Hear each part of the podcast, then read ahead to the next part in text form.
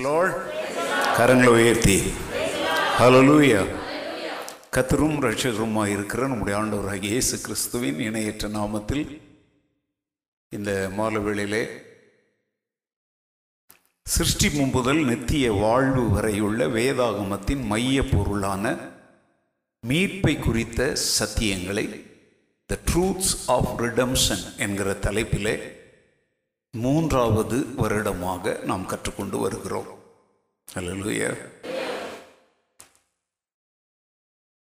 வேதாகமத்தின் மறைப்பொருள்களை ஆராய்ந்து அறிய விரும்புகிற எவருக்கும் கத்தரதை வெளிப்படுத்த சித்தமாயிருக்கிறார். பைபிளை கையில் வைத்திருக்கிறதுனால வேத சத்தியங்கள் வெளிப்படாது. விலை உயர்ந்த வேதாகமங்களை வீடுகளிலே வாங்கி அலங்காரமாக அடுக்கி வைத்திருப்பதினாலும் அது பயனற்றது. கத்துடைய வேதத்தின் மேல் இரவும் பகலும் தியானமாயிருக்கிற மனுஷன் பாக்கியம் பூமிக்குள் இருக்கிற வைரம் கூட அப்படியே மின்னி கொண்டு வைரமாக இருக்காது. அது தூசி படிந்து சகதி படிந்து பாறைகள் மூடின ஒரு கல்லாகத்தான் இருக்கும். ஆனால் அதை நம்ம வந்து என்ன செய்வோம்? பல ப்ராசஸ் பண்ணி அதை உடைத்து அதற்கப்புறம் தான் அதை என்ன செய்வாங்க? அதை பட்டை திருட்டுவாங்க. அதற்கப்புறம் அது மிளிருகிற வைர கற்களாக அது மாறும். பார்க்கும்போது உங்கள் கையில் வைரக்கல்லை கொடுத்தா இது என்ன களிமண் உருண்டையை நம்ம கையில் தராங்கன்னு தூக்கி எறிஞ்சிடுவாங்க யார்?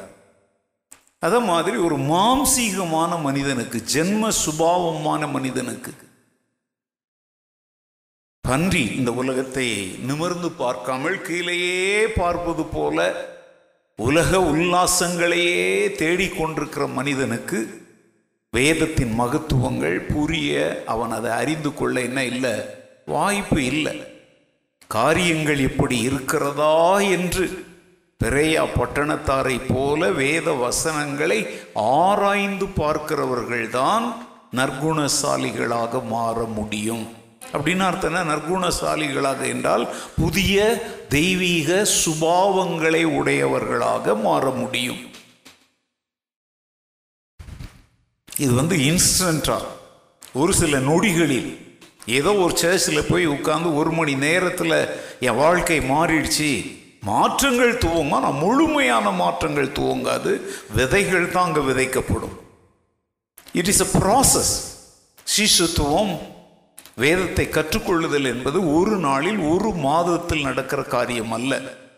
அது வாழ்நாள் முழுவதும் வாஞ்சையோடும் ஆர்வத்தோடும் கற்றுக்கொள்வதிலே அடங்கி இருக்கிறது அப்படி கற்றுக்கொள்ளுகிறவர்கள் தான் சீடர்கள்.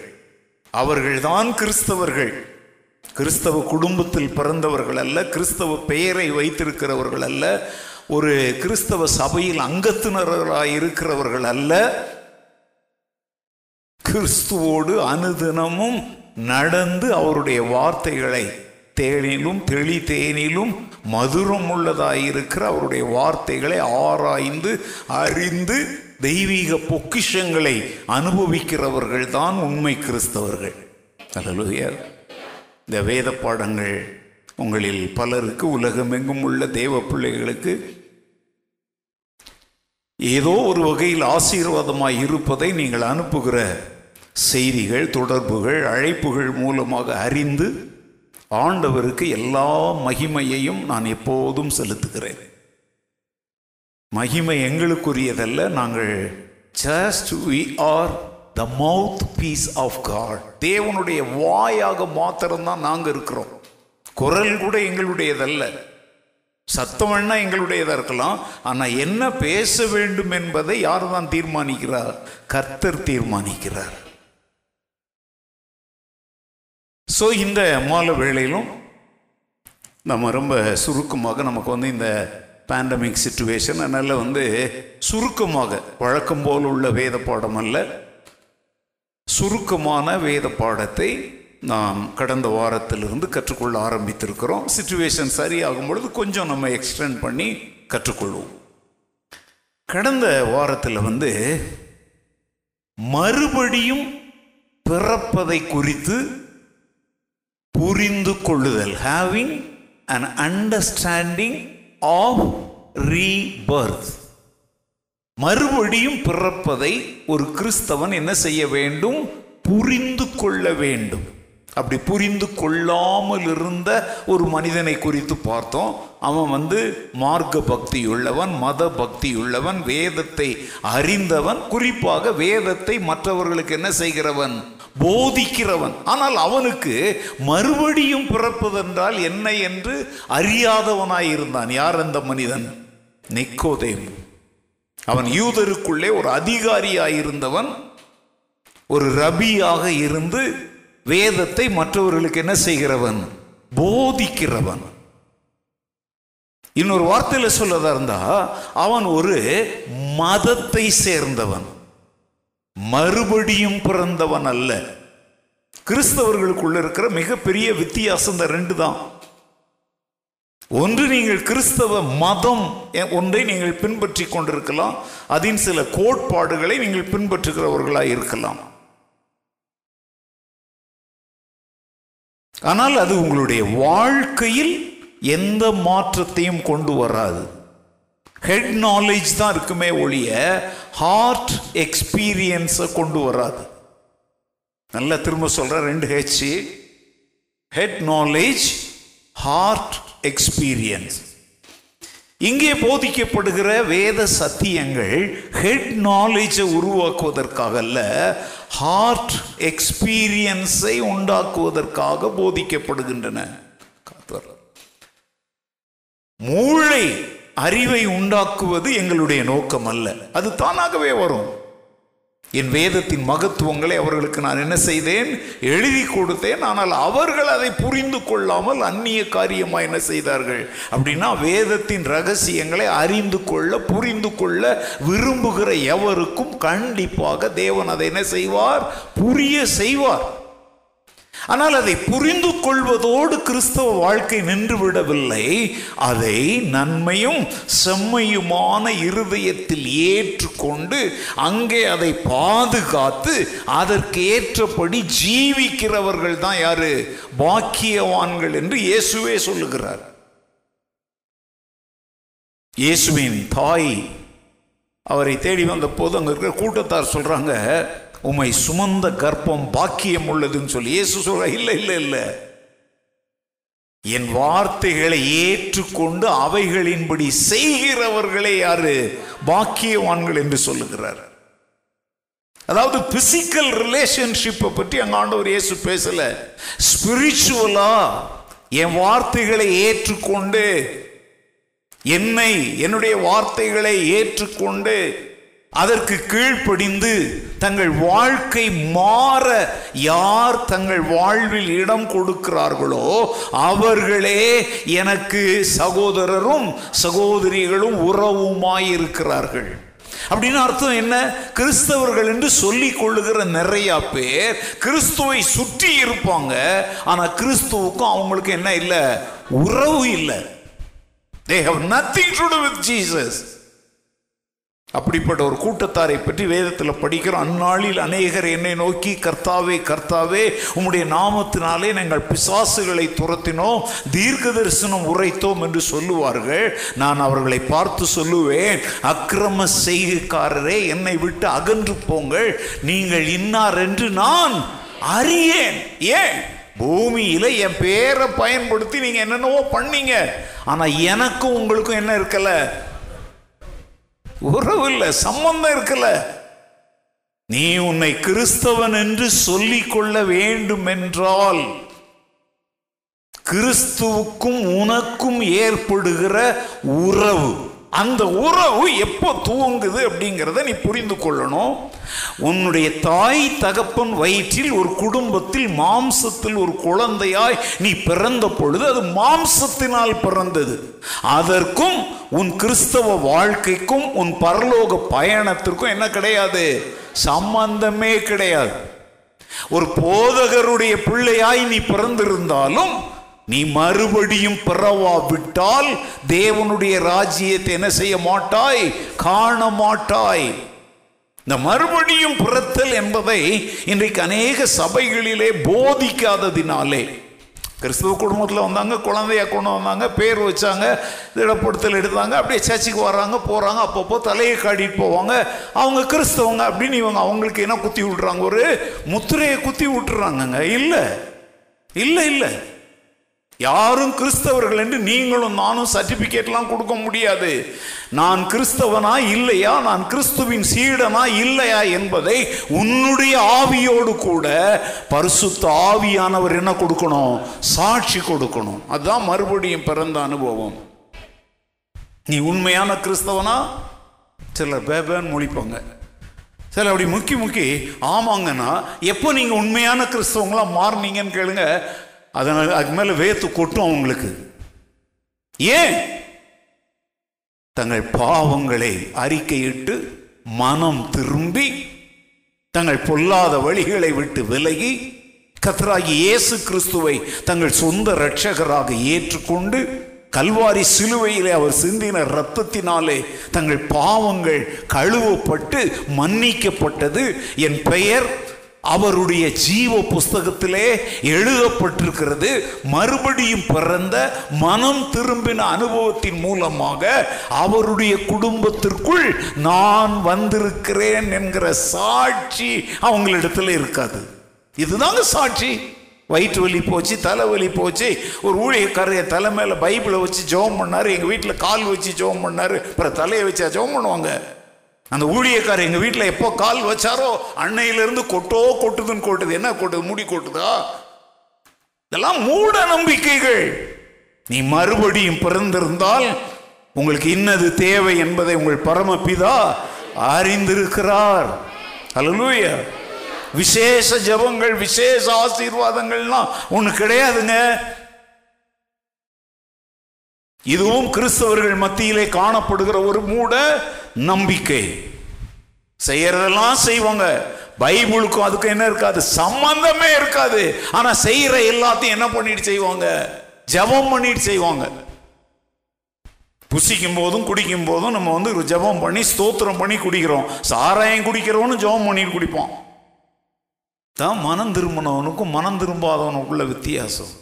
நீ அடிக்கடி எல்லாத்துக்கும் ஜெபம் பண்ணிட்ட கரெக்ட்ப்பா மனம் திரும்பிட்டியா? உன் ஜெபத்தை ஆண்டவர் கேட்கிறாரா? உன் ஜெபம் பதிலளிக்கப்படும் என்கிற நிச்சயம் உனக்கு இருக்குதா? ஏன்?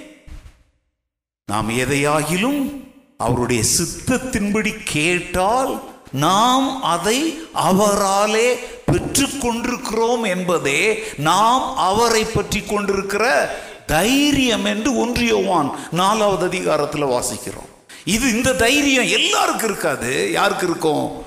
மறுபடியும் பிறந்தவனுக்கு தான் இருக்கும் ஒன்றியவான் நாலு ஐந்து பதினான்கு. வாசிக்க வேண்டாம். ஒன்று யோவான் ஐந்தாவது அதிகாரம் பதினான்காவது வசனம். First John chapter five verse fourteen நம்முடைய சரீரத்தில் இருதயம் எப்படி முக்கியமான ஒரு பகுதியாக இருக்கிறதோ அதுபோல கிறிஸ்தவ வாழ்க்கையின் இருதயம் போன்ற பகுதியே இதுதான். மறுபடியும் பிறந்த அனுபவம் தான் மறுபடியும் பிறக்கிற இந்த அனுபவத்தை குறித்த நம்முடைய புரிந்து கொள்ளுதல் தான் நம்முடைய கிறிஸ்தவ வாழ்க்கையை தீர்மானிக்கும் ஒரு மைய புள்ளியாக இருக்கிறது. Central point of our Christian life இதை போன வாரம் உங்களுக்கு விவரித்தேன். மைய புள்ளி. அதிலேருந்து இப்போ எப்படி ஒரு கேம்பஸ் பண்ணும்போது அதில் ஒரு முள் இருக்கும் அதை முதல்ல குத்துவோம். அதை குத்தி தான் சின்ன ஓட்டம்னா அதுக்கு ஏற்றபடி பெரிய ஓட்டம்னா அதுக்கு ஏற்றபடி பென்சில் என்ன செய்வோம்? அப்படியே அதே மாதிரி கிறிஸ்துவ வாழ்க்கையில் அது சின்ன வட்டமோ பெரிய வட்டமோ இல்லை உலக அளவில் போய் நீ பயன்படுறியோ ஆனால் மைய புள்ளி எது தெரியுமா? மறுபடியும் பிறந்திருக்கணும். ரட்சிக்கப்பட்டிருக்கணும். நான் எங்க அம்மா வயிற்றுல அப்பா வயிற்றுல கிறிஸ்தவ பிள்ளையா பிறந்தேன். ஊரை ஏமாத்திட்டு இருக்க கூடாது.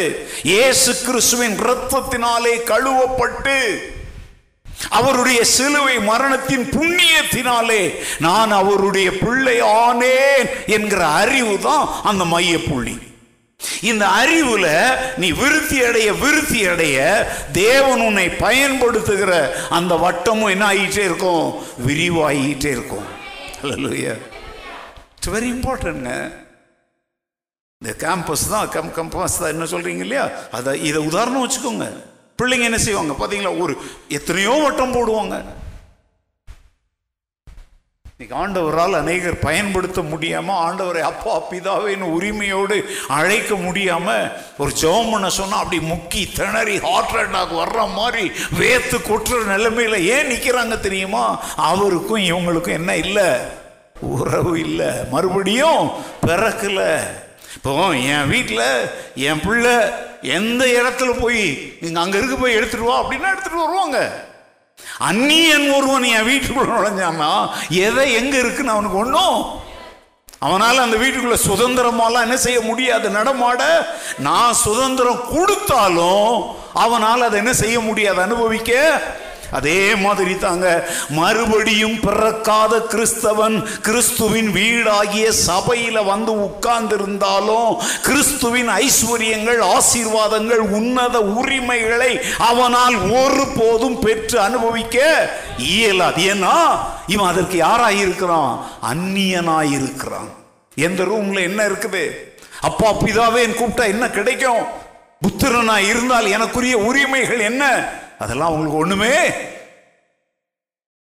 அதனால தான் மனம் திரும்புங்கள் மறுபடியும் பிறந்து விடுங்கள் ரட்சிக்கப்படுங்கள் ஞானஸ்நானம் பெறுங்கள் என்கிற உபதேசத்தை வலியுறுத்தி நாங்கள் பேசுகிறோம். வேதத்தின் உபதேசங்கள் மனம் திரும்புதலுக்கும் பாவ மன்னிப்பிற்கும் ஞானஸ்நானம் ஒரு அடையாளம் அல்லது சாட்சி. சில சொல்லுவான் நான் குழந்தையிலே எடுத்துட்டேன் நீ எங்க எடுத்த? நீ உச்சி அடிச்சு இருந்திருப்போங்க அம்மா தூக்கிட்டு போயிருப்பாங்க. ஐயர் வேளால யாரோ தண்ணியை தூக்கி வச்சு நெத்தியில் நீ எடுக்கலப்பா. பைபிள் சொல்லுது விசுவாசம் உள்ளவன் ஆகி ஞானஸ்தானம் பெற்றவன் ரட்சிக்கப்படுவான். விசுவாசியாதவனோ ஆக்கினைக்குள்ளாக தீர்க்கப்படுவான் என்று மார்க் பதினாறுல வாசிக்கிறோம். அப்போ ஞானஸ்தானம் வந்து ஒரு குழந்தைக்கல்ல கர்த்தராகி இயேசு கிறிஸ்து என் பாவங்களுக்காக மறித்தார் அடக்கம் பண்ணப்பட்டார் உயிரோடு எழுந்தார். அவருடைய இரத்தத்தினாலே என் பாவங்கள் கழுவப்படுகிறது. அவருடைய நாமத்தினாலே என் பாவங்கள் மன்னிக்கப்படுகிறது. அவராலே நான் மீட்பை புதிய வாழ்வை பெறுகிறேன் என்கிற அனுபவத்திற்குள் யார் வருகிறாங்களோ அவங்க தான் என்ன செய்ய முடியும்? ஞானஸ்தானம் பெற முடியும்.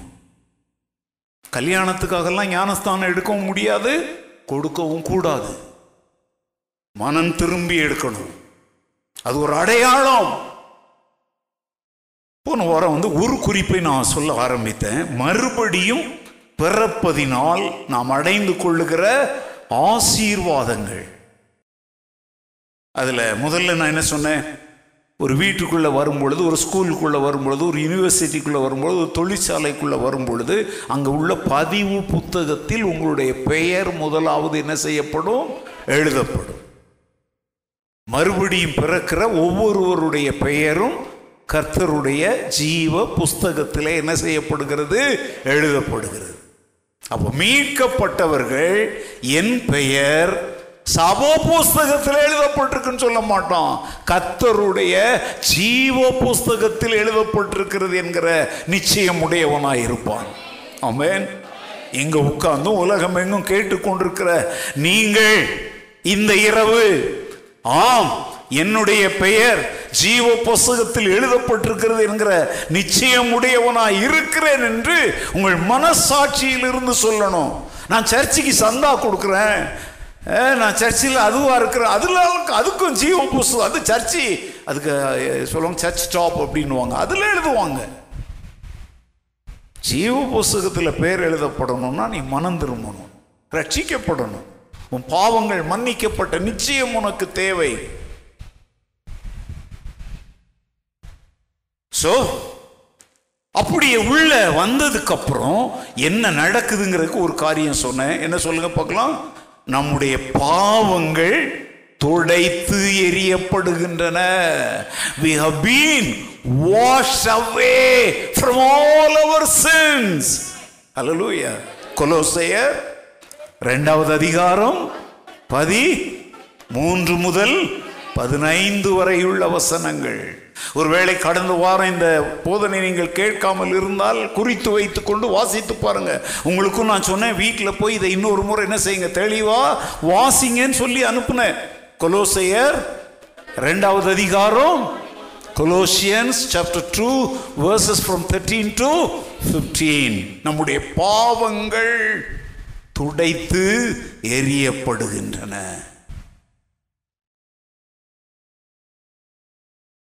இதுதாங்க கிறிஸ்தவ வாழ்க்கையினுடைய மிக மிக உன்னதமான அனுபவம். துடைத்து எரியப்படுதல்.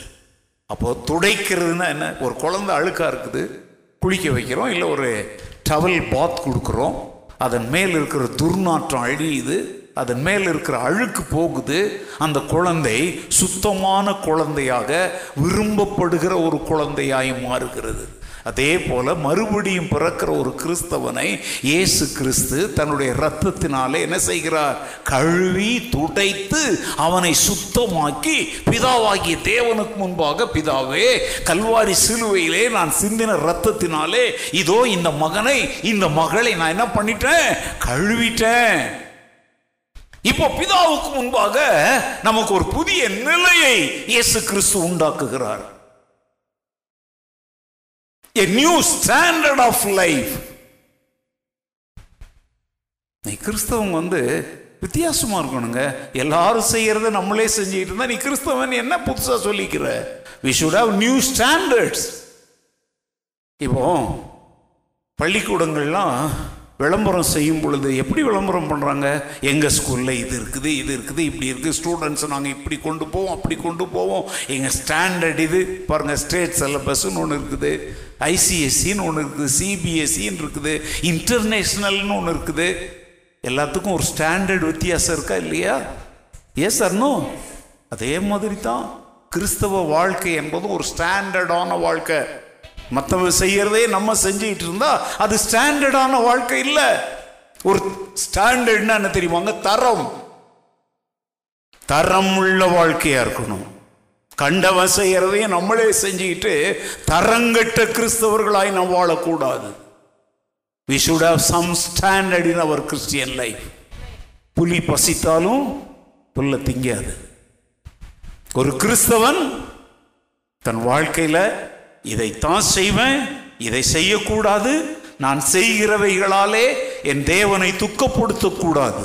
நான் செய்யாமல் விடுகிறவைகளாலும் என் தேவனை நான் துக்கப்படுத்தக்கூடாது. அப்படின்னு அர்த்தம் என்ன? நான் எதை செய்யணும்னு அவர் விரும்புகிறாரோ அதை நான் செய்யணும். எதை நான் செய்யக்கூடாதுன்னு அவர் சொல்றாரோ அதை நான் என்ன செய்யக்கூடாது? இதுதான் ஸ்டாண்டர்ட் ஹalleluya do you have that standard? Okay ரெண்டாவது காரியம். ரோமர் ஐந்தாவது அதிகாரம் ஒன்றாவது வசனம். The book of Romans chapter five verse one இவ்விதமாக நாம் விசுவாசத்தினாலே நீதிமான்களாக்கப்பட்டிருக்கிறபடியால் நம்முடைய கர்த்தராகிய இயேசு கிறிஸ்து மூலமாய் தேவனிடத்தில் சமாதானம் பெற்றிருக்கிறோம். நாம் விசுவாசத்தினாலே என்ன ஆக்கப்பட்டிருக்கிறோம் நீதிமான்கள் ஆக்கப்பட்டிருக்கிறபடியால் நம்முடைய கர்த்தராகிய இயேசு கிறிஸ்து மூலமாய் தேவனிடத்தில் என்ன பெற்றிருக்கிறோம்? எங்க அப்போ அப்படின்னா சமாதானம் பெற்றிருக்கிறோம் அப்படின்னா அப்போ இந்த அனுபவத்தை அடைகிற வரைக்கும் அவரோடு நமக்கு என்ன இல்லை? சமாதானம். சமாதானம் ஒருத்தர் கூட இல்லைன்னா அதுக்கு பேர் என்ன பேர்? அவங்க கூட நம்ம யாராக இருக்கிறோம் சத்ருவா இருக்கிறோம் we were enemies of God because of our sins because of our transgressions. நம்முடைய பாவங்கள் மீறுதல்களினாலே தேவனுக்கு எதிரானவைகளை செய்து அவருடைய பார்வையிலே அவருக்கு சத்துருக்களாயிருந்தோம். ஆனால் இங்க வேதம் சொல்லுது கர்த்தராகிய இயேசு கிறிஸ்துவின் மூலமாய் நாம் தேவனிடத்தில் என்ன பெற்றோம்? சமாதானம் பெற்றோம். அவரோடு ஒப்புரவாக்கப்பட்டோம். ஏன்? எப்படி? அங்க முன்வசனம் சொல்லுது நாம் விசுவாசத்தினாலே யாராக்கப்பட்டோம்? இந்த வார்த்தையை நிறைய பேர் கண்டு பயப்படுறாங்கங்க. யார் நீதிமான்? ஏன் இல்லை? இயேசு கிறிஸ்துவின் ரத்தத்தால் கழுவப்பட்டு அவருக்குள் மறுபடியும் பிறந்தவர்கள் நீதிமான்கள். இதை சொல்றதுக்கு ஏன் பயப்படுற? சில மிஞ்சின நீதி உள்ளவங்க அதான் அந்த வாழ இருந்த நரி கதை சொல்லுவேன்னு இவன் வாழ்க்கையில் நீதிமானா இராததுனால அவன் நினச்சிக்கிறான் உலகத்தில் எல்லாருமே நீதிமான்கள் இல்லை. இவன் திருடங்கிறதுனால பார்க்குற எல்லாருமே அவன் கண்ணுக்கு யாராக தான் தெரிவாங்க? இவன் காப்பி அடிச்சு பரீட்சை எழுதி பாஸ் பண்ணதுனால பாஸ் பண்ண எல்லாருமே என்ன அடிச்சாங்கன்னா நினைப்பான். என்ன தூங்குறீங்களா? இதை எழுதுறதுக்கு அங்க என்ன இருக்கு? நல்லா கவனிச்சுக்கோங்க. இந்த வசனம் அப்போ பொய்யா? ஏசு கிறிஸ்து நம்ம என்ன ஆக்கி இருக்கிறா? நம்ம நீதிமான் ஆகல. நம்மை வேற யாரும் நீதிமான் ஆக்க முடியாது. நீதிமானாக்கப்படுறதுன்னா என்ன தெரியுமாங்க? குற்றவாளியாய் இருக்கிற ஒருவனுடைய குற்றங்களை அவனை விட்டு அகற்றி குற்றமற்றவனாய் அவனை நிறுத்துறோமே அதுக்கு பேர் தான் நீதிமான். குற்றவாளி கூண்டில் நிற்கிறான் என்ன ஆகுமோ நிற்கிறான் அவனுக்கு விரோதமாக அநேக குற்றங்கள் சாட்டப்படுகிறது. ஆனா அவனுக்காக வழக்காடுகிற மன்றாடுகிற ஒருவர் அங்க நின்று அவனுக்காக வழக்காடுகிறார். ஆனா இவன் குற்றவாளி தான் இப்போ ஒரு குற்றவாளி விடுதலை பெறணும்னா அவனுக்காக ஒரு பிணை தொகை ஜாமீன் கொடுக்கப்படணும். இல்லைன்னா அவனுக்கு விடுதலைலாம் கிடைக்காது. அந்த பிணை தொகையாக தனது சொந்த ஜீவனையே கொடுத்து இப்போ இயேசு சொல்லுகிறார் வேற எதன் அடிப்படையிலும் நீங்கள் விடுதலை செய்யலைனால் பரவாயில்ல. அவனுடைய பாவங்களை என்மேல் நான் ஏற்றுக்கொண்டிருக்கிறேன். அவன் அடைய வேண்டிய தண்டனையை நான் அடைந்திருக்கிறேன். அதனாலே என் நிமித்தம் அவன் விடுவிக்கப்படுவானாக என்று இயேசு மன்றாடுகிறார் பார்த்தீங்களாங்க. அதுதான் நம்மை நீதிமானாக்குவதற்காக இயேசு செய்கிற உன்னத காரியம். அல்லூயா மார்ட்டின் லூத்தர் ஐநூறு ஆண்டுகளுக்கு முன்பு திருச்சபையிலே சீர்திருத்தத்தை கொண்டு வந்த மாமனிதர். அவர் ஒரு நாள் உட்கார்ந்து வேதத்தை தியானித்து தன்னுடைய டேபிளில் உட்காந்து எழுதிட்டு இருக்கிறார். அங்க பிசாசு வந்து நின்றான். அப்போ இவர் வந்து சீர்திருத்தம்வாதி இல்லையா? அவர் கள்ள உபதேசங்களை எல்லாம் நிற்கிறவர் இல்லையா? பிசாஸ் வந்து ஏய் மாற்றில் லூத்தர் நீயா வந்து உலகத்தில் பெரிய மாற்றத்தை கொண்டு வர போற? அப்படின்னு சொல்லிட்டு அவருக்கு எதிர இருந்த சுவரில் நல்லா கவனிங்க கரு அடுப்பு கறின்னு சொல்லுவோம் இல்லையா? கரித்துண்டு. அதை வச்சு அவர் சிறு வயதிலிருந்து செய்த ஒவ்வொரு பாவமாக எழுதுகிறான் என்ன செய்கிறான் ஒவ்வொரு பாவமாக எழுதுகிறான் அது செஞ்சது தான் அதெல்லாம்.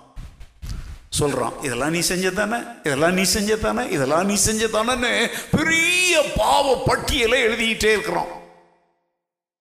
இவர் அந்த நாட்கள்லாம் பேனா வந்து இப்படி இருக்காது. இறகினால் செய்யப்பட்டிருக்கும். ஒரு பெண் கூடு அங்க அந்த ஒரு பாட்டில் மாதிரி இருக்கும். அதுல தொட்டு தொட்டு தான் என்ன செய்வாங்க? எழுதுவாங்க. இவருடைய டேபிளில் வந்து சிகப்பு கலர் மை அடங்கிய ஒரு பாட்டில் அதில் அங்கே இருக்குது. அதை தொட்டு தான் அவர் எழுதிட்டு இருக்கிறாரோ. நீங்கள் ராத்திரி தூங்குற கதை சொல்லலைங்க. நடந்ததை சொல்லிட்டு இருக்கிறேன். அது பாட்டி அம்மா பேர பிள்ளைங்களுக்கு தூங்குற கதை சொல்ற மாதிரி கேட்காதீங்க. உடனே இவர் பார்க்கிறாரு. என்ன சாதம் நான் செய்த அவ்வளவு பாவங்களை இப்படி எழுதுகிறானே. அப்போ ஆண்டவரே என்னப்பா? எனக்கு விரோதமா இவன் இவ்வளோ எழுதுறானே. ஆண்டவர் சொல்லார் இப்போ நீ தான் முடிவு செய்யணும் என்ன செய்யறதுன்னு? இவருக்கு ஒரே குழப்பம் வேர்த்து கொட்டுது. அப்போ ஆண்டவர் நினைவுபடுத்துகிறார் கத்ரா இயேசு கிறிஸ்துவின் ரத்தம் சகல பாவங்களை நீக்கியனை உடனே இவர் என்ன செய்தார் தெரியுமா? சாத்தானே நீ இப்ப அந்த சுவர்ல எழுதி இருக்கிற அத்தனை பாவங்களையும் நான் ஒரு காலத்தில் செய்தது உண்மை. ஆனால் உனக்கு ஒன்று தெரியுமா? அப்படின்னு சொல்லிட்டு தனக்கு முன்னால இருந்த அந்த சிவப்பு மை அடங்கிய அந்த பாட்டில் எடுத்து அவன் எழுத அந்த லிஸ்ட் மேல ஓங்கி அடிச்சார். மேலிருந்து கீழே வரைக்கும் அந்த கருப்பா எழுதப்பட்ட அந்த பாவ பட்டியல் மேல அந்த சிகப்பு இங்கு அப்படியே வழிந்தோடுது.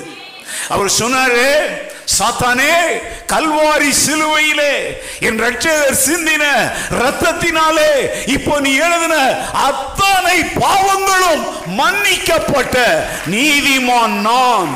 அலலுயா இதை தாங்க ரோமர் ஒன்று பதினேழுல மையமாய் வைத்து விசுவாசத்தினாலே நீதிமான் பிழைப்போம் என்கிற அந்த உபதேசத்தை வைத்து தொண்ணூற்றி ஐந்து தீசிஸ் எழுதி வீட்டன்பர்க் ஜெர்மனியில் இல்ல இருக்கிற அந்த ஆலயத்தினுடைய கதவுகள் எல்லாம் அவர் அடித்து தொங்க விட்டார். கிரியைகளினாலே அல்ல விசுவாசத்தினாலே நீதிமானாக்கப்படுகிறான்.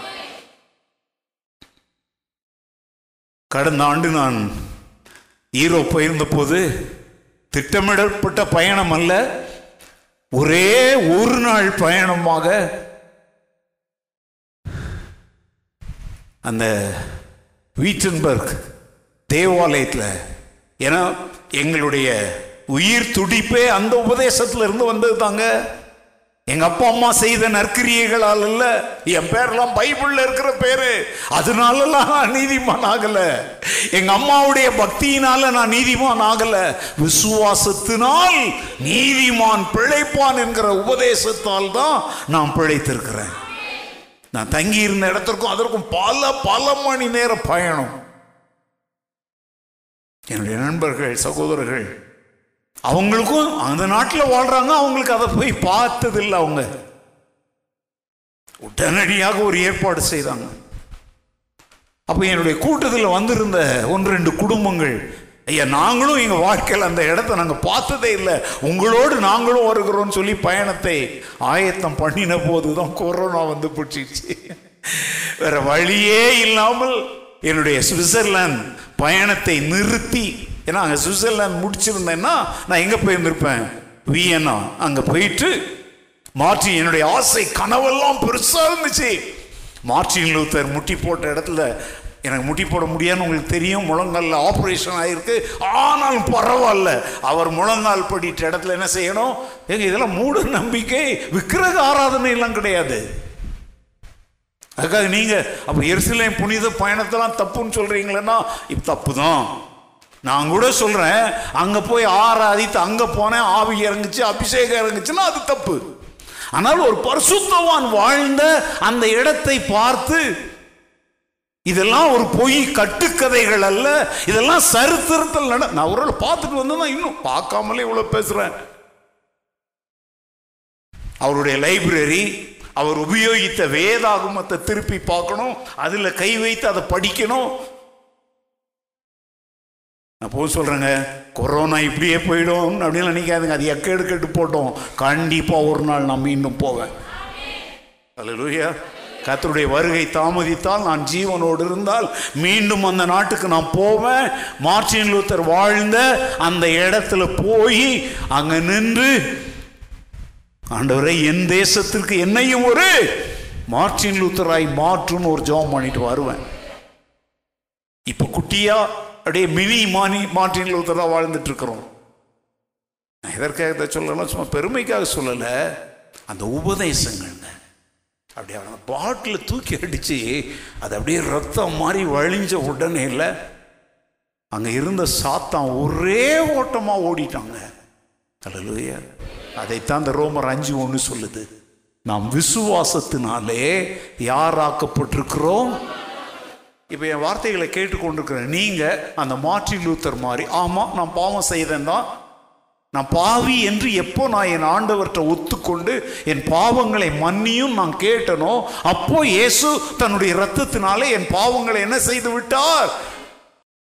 மன்னன் கிறிஸ்து என் பாவத்தை எல்லாம் மன்னித்து விட்டாரே. மன்னன் கிறிஸ்து என் பாவத்தை எல்லாம் மன்னித்து விட்டாரே. என்ன என் ஆனந்தம் என்ன என் ஆனந்தம் சொல்லக்கூடாதே. என்ன என் ஆனந்தம்? என்ன என் ஆனந்தம்? சொல்லக்கூடாதே. மன்னன் கிறிஸ்து பாவத்தை எல்லாம் மன்னித்து விட்டாரே. மன்னன் கிறிஸ்து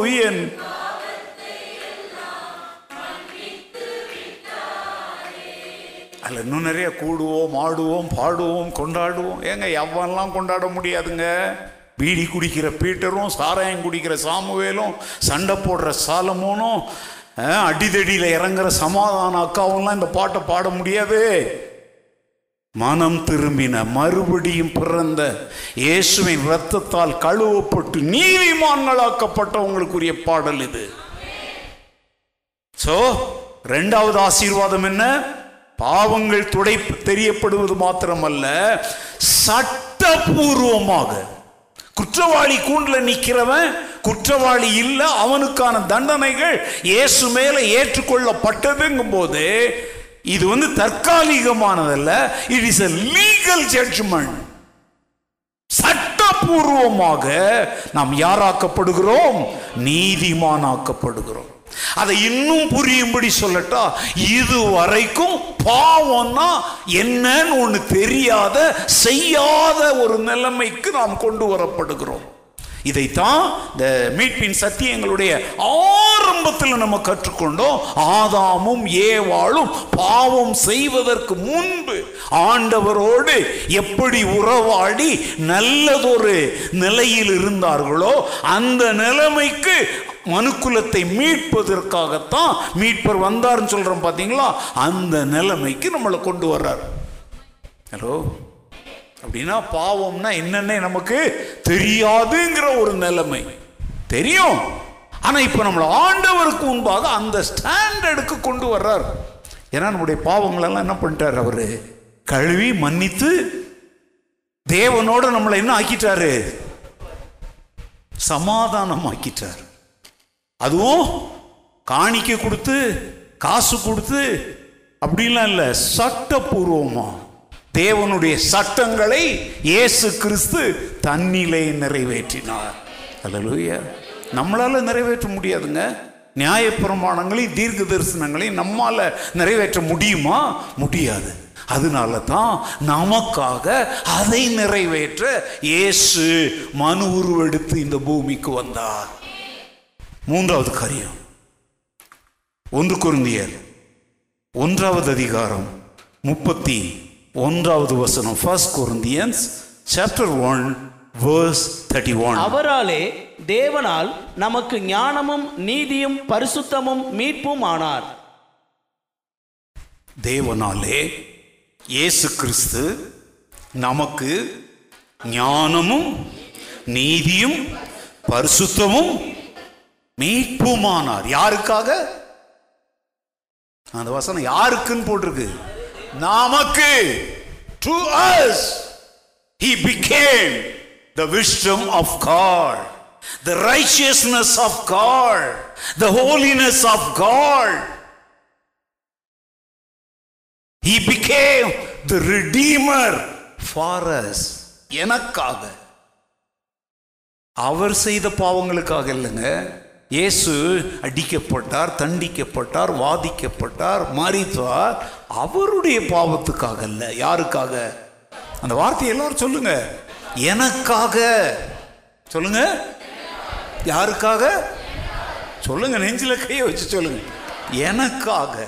எனக்காக மறித்தாரே.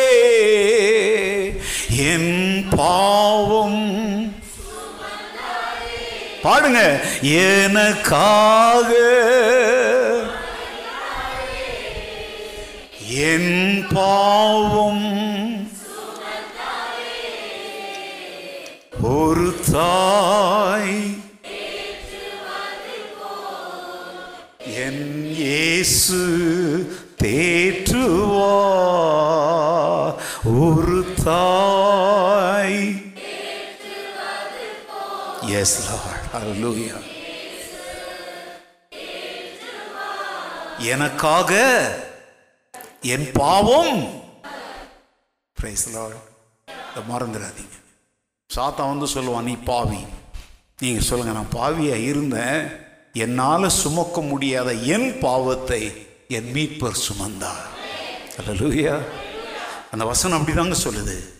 இயேசு கிறிஸ்துவே தேவனால் நமக்கு ஞானமும் நீதியும் பரிசுத்தமும் நாலு காரியத்தை சொல்றாரு. ஞானம் நீதி பரிசுத்தம் மீட்பு எனக்கு கிடைக்கும்படி என் இயேசு கிறிஸ்து கல்வாரி சிலுவையிலே மறித்த பொழுது இந்த நான்கு ஆசீர்வாதங்களையும் எனக்கு அள்ளி அள்ளி தந்திருக்கிறார்.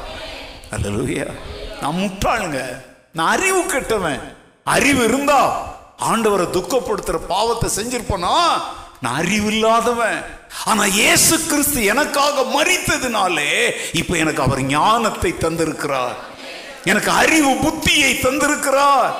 என்னை நீதி உள்ளவனாய் மாற்றி இருக்கிறார் என்னை பரிசுத்தம் உள்ளவனாய் மாற்றி இருக்கிறார் என்னை மீட்கப்பட்டவனாய் மாற்றி இருக்கிறார் அல்லேலூயா ஒரே வசதி இப்போ இந்த பாருங்க அந்த ஒன்று ஒன்றையும் இப்போ ஞானம்னா என்ன நீதினா என்ன பரிசுத்தம்னா என்ன மீட்புனா என்னன்னு ஒன்று ஒன்றையும் ஒரு மாதம் நான் உங்களுக்கு போதிச்சிடுறேன். நேரம் இல்லை நமக்கு வேகமாக ஓடுறேன். கத்துடைய ஆவியானவர் இதெல்லாம் புரிந்து கொள்ள உங்களுக்கு ஞானத்தை தந்தருள்வாராக.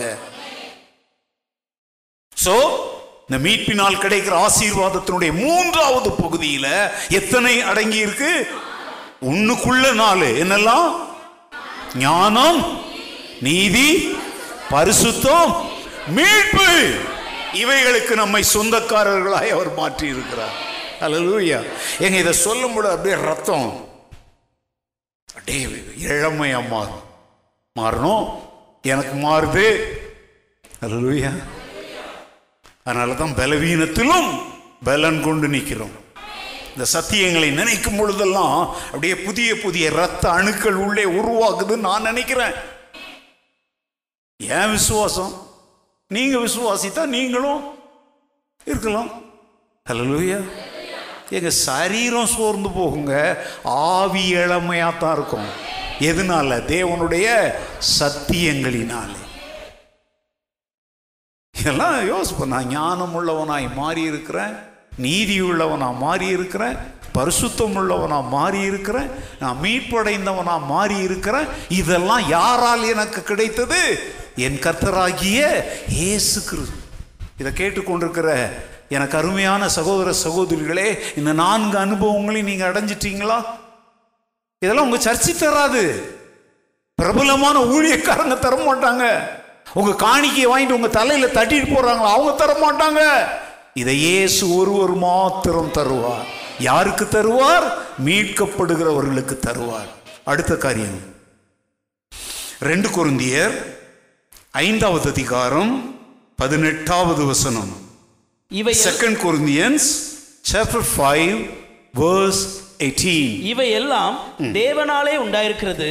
அவர் இயேசு கிறிஸ்துவை கொண்டு நம்மை தம்மோடே ஒப்புரவாக்கி ஒப்புரவாக்குதலின் ஊழிய ஊழியத்தை எங்களுக்கு ஒப்பு கொடுத்தார் இவை எல்லாம் யாராலே உண்டாயிருக்கிறது? எப்படி? இயேசு கிறிஸ்துவை கொண்டு அவர் நம்மை அவரோட என்ன ஆக்கிக்கிட்டாரு நம்ம திருடனுங்க மாதிரி ஒளிஞ்சு ஒளிஞ்சு அங்க நின்னோம். புரியுதா? வாசல் வழியாக எட்டி பார்த்து ஏதாவது கருணை காட்டுவாரா? இறக்கம் காட்டுவாரா? தயவு காட்டுவாரா? நம்ம ஜெபமே அப்படிதானே.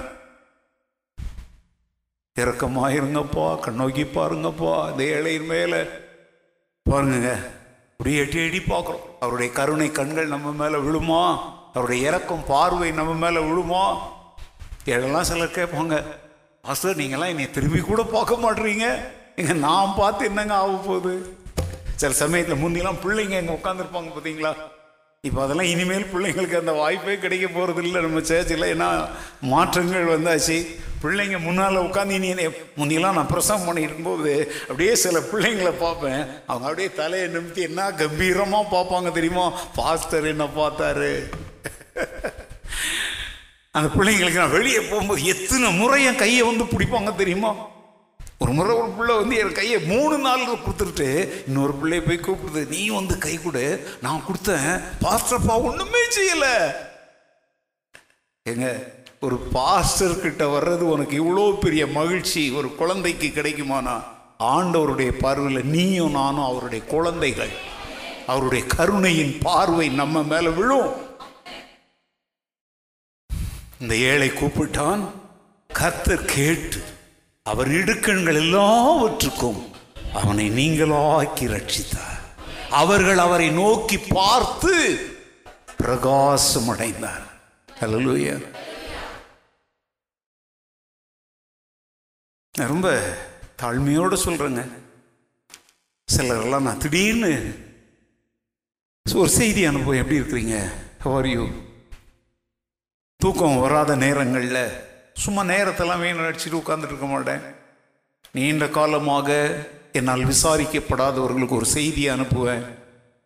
இரவு நேரங்களில் கால் பண்ண முடியாது இல்லையா? ஒரு செய்தி அனுப்புவேன் அவங்க தூங்கிட்டு தான் இருப்பாங்க. முழிக்கும் போது பார்ப்பாங்க. கடந்த வாரம் கூட அப்படி ஒருவருக்கு ஒரு செய்தி அனுப்புனேன். காலையில் கண்ணீரோட அப்படியே லிட்ரலாக் வித் டியர்ஸ் ஒரு வாய்ஸ் மெசேஜ் அனுப்பியிருக்கிறாங்க. உங்களுக்கு தூக்கம் வராத அந்த நடு இரவில் நீங்க என்னை நினைத்து என்னை விசாரித்து உங்களுக்காக நான் ஜெபிக்கிறேன் நீங்க ஒரு செய்தி அனுப்பியிருக்கிறீங்க.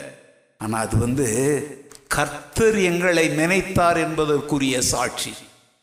பாஸ்டர் ரூபன் நினைத்தார் எங்களுக்கு ஒரு செய்தியை அனுப்பினார். ஆனால் எங்களுக்கு அது என்ன தெரியுமோ? கர்த்தர் எங்களை நினைத்ததுனால தான் அந்த நினைவை உங்களுக்கு உண்டாக்கி எங்களை விசாரிக்கும்படி எங்களுக்காக ஜெபிக்கிறேன் என்று சொல்லும்படி செய்தார் என்று அப்படி கண்ணீரோட என் என் ஃபோனில் எவ்வளோ மெசேஜஸ் இருக்குது தெரியுமா? நீங்கள்லாம் சில சமயம் நான் வேணா ப்ளே பண்ணி காட்டுறேன். நீங்கள் அழுதுடுவீங்க. ஒரு போதகர் நம்மை நினைக்கிறார். அவர் நம்ம மேலே கண்ணோக்கமாக இருக்கிறார். அவருடைய கடைக்கண் பார்வை நம்ம மேலே விழுதுங்கிறது ஒரு அற்புதமான காரியம் தாங்க ஏன்னா மனுஷன்தான். நான் சொல்கிறேங்க நம்முடைய ஆண்டவர் நம்ம மேலே கண்ணோக்கமாக இருக்கிறார். நம்ம மேல் அவர் நினைவாக இருக்கிறார். அதைத்தான் இங்கே நம்ம என்ன என்ன வாசிக்கிறோம் தெரியுமா? இவை எல்லாம் தேவனாலே உண்டாயிருக்கிறது.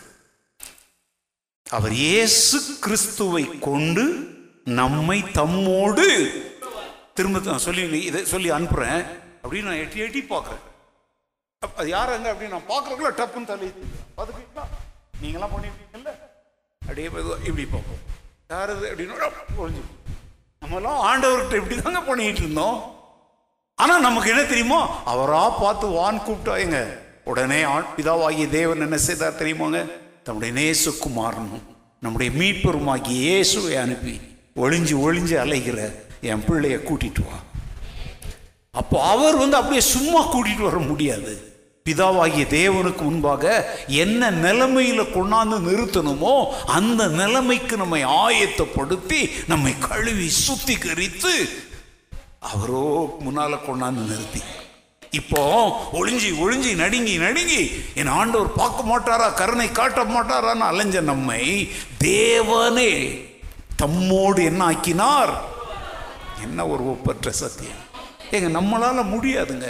என்ன கொடுத்து நீ அவரோட ஒப்புரவாயிடுவ? அவரோட அப்பா பிதாவே அவற்றை நீ அவர் அழைக்கிறதுக்கு உன்னால அவருக்கு என்ன கொடுக்க முடியும்?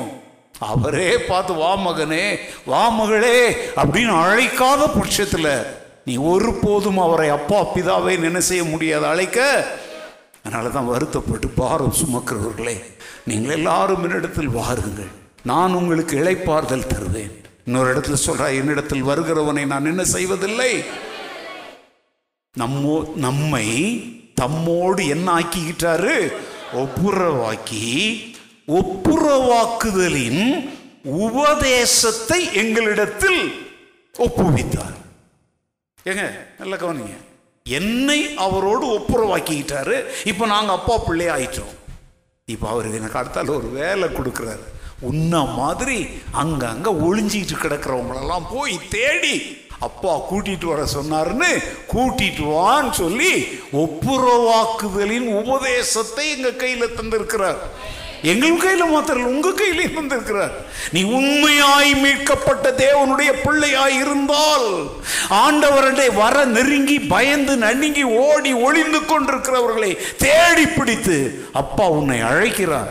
வீட்டிலே உனக்காக அருமையும் மேன்மையுமான ஆசீர்வாதங்கள் இருக்கிறது. உன்னுடைய பெயரை ஜீவ புஸ்தகத்தில் எழுதி உரிமையுள்ள பிள்ளையாக தன் வீட்டிலே அவர் சேர்த்து கொள்ள விரும்புகிறார். வா வா என்று அழைக்கிறோமே இதுக்கு பேர் தாங்க சுவிசேஷம். இதுக்கு பேர் மதம் மாற்றுறதில்ல இதுக்கு பேர் தான் சுவிசேஷம். ஒப்புரவாக்குதலின் உபதேசத்தை எங்களிடத்தில் என்ன செய்திருக்கிறார்? இப்போ நீங்கள் வெளியே போறீங்களே என்னத்தை சுமந்துக்கிட்டு போறீங்க தெரியுமா? ஒரு ஒப்புரவாக்குதலின் உபதேசம்.